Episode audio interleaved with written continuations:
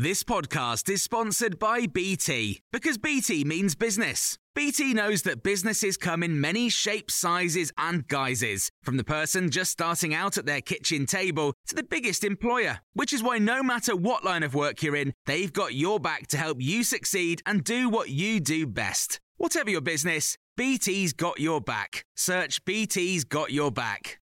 This is the Times morning briefing on Wednesday, the 15th of November. I'm Jenny Barsby.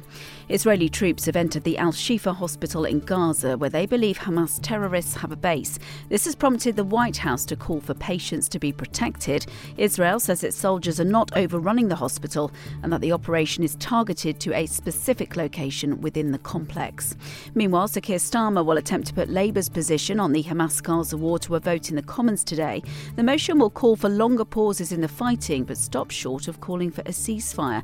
At the same time, the SNP will be tabling a motion calling for just that.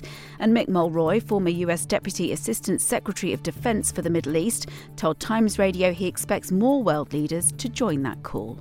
A ceasefire would be longer term, so many days, uh, if not weeks, and it has to be bilateral. The Hamas has to agree to it, and more than agree, has to actually adhere to it. So that is very problematic. The other part that I think is totally reasonable for the Israelis to ask for is that hostages be released uh, for a ceasefire. The NHS in England is pledging to wipe out cervical cancer by 2040. It'll be achieved with a combination of vaccinations and better screening.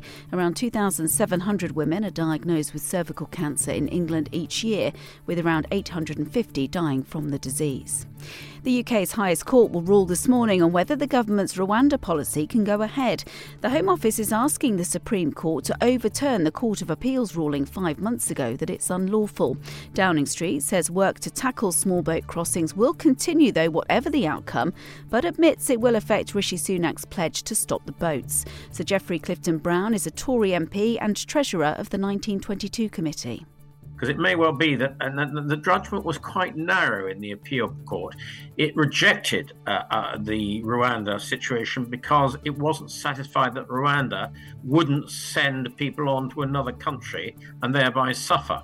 That's not to say that if we found an agreement with, for example, just taking an example out of thin air, Egypt, the situation might not be totally different. All this comes after the former Home Secretary Suella Braverman accused the Prime Minister of having no viable plan to stop the boats following Monday's cabinet reshuffle.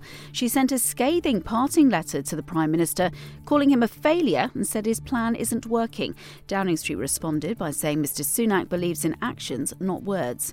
David Campbell Bannerman, chairman of the Conservative Democratic Organisation, has told Times Radio he thinks the Prime Minister is on borrowed time. He's failed to deliver. He's tried to reset a number of times. It isn't working.